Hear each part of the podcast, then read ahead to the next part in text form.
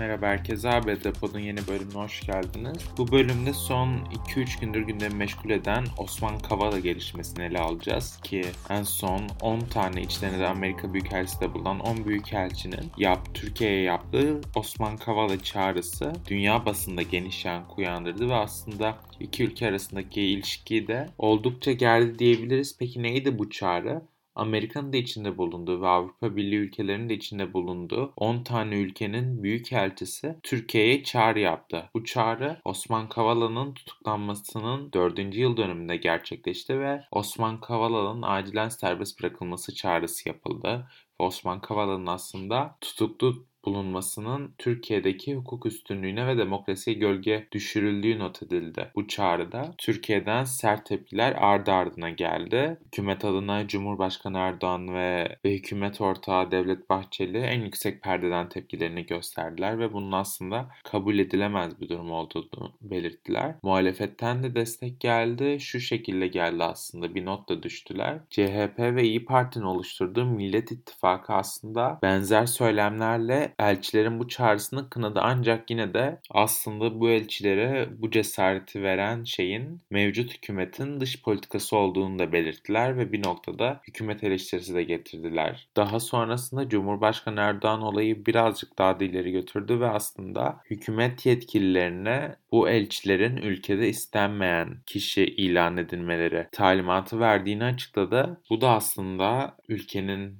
çeşitli kesimlerinde tepki uyandıran bir açıklamaydı. Muhalif kesim ekonomi bu haldeyken dış politikada alınacak bu tarz fevri ve bir noktada irrasyonel kararların uzun vadede ve kısa vadede çok ciddi zararları olabileceği konusunda endişelerini dile getirdiler. Ancak hükümet kararlı gibi duruyordu. Adeta bir gözdaydı bu çünkü bu 10 ülkeye. Hatta iddialara göre Cumhurbaşkanı'nın bu açıklamasından Dışişleri Bakanı Mevlüt Çavuşoğlu rahatsız olmuş ve aslında kendisine bu tarz bir durumda Dışişleri Bakanlığı görevine devam edemeyeceğini bildirmiş. Yani aslında iddialara göre bu karar, bu açıklama uygulansaydı gerçekten bu elçiler istenmeyen kişi statüsüne alınıp ülkeden sınır dışı edilseydi Mevlüt Çavuşoğlu göreve bırakmayı planlıyormuş. Tabii ki bunlar ortaya atılan iddialar olduğu için ve aslında bu konuyla ilgili herhangi bir resmi açıklama yapılmadığı için gerçekten böyle bir şeyin yaşanıp yaşanmadığını bilemeyeceğiz ki zaten de olay neredeyse çözülmüş durumda şu an. Çünkü hükümetin iddiasına göre 10 büyükelçi ve 10 ülke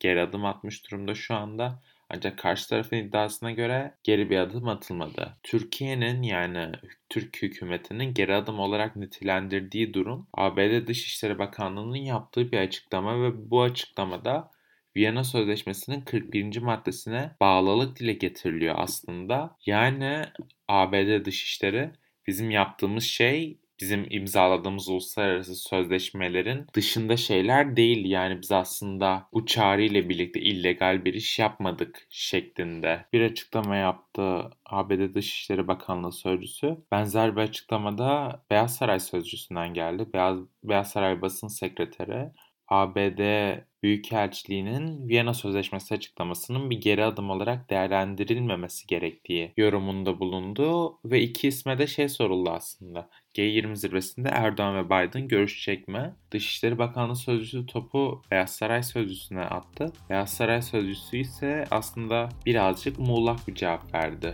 konuyla ilgili ve aslında yani şu anda bu konuyla ilgili bir netlik olmadığını söyleyebilir. Bu haftanın da sonuna geldik. Dinlediğiniz için teşekkürler. Hafta görüşmek üzere.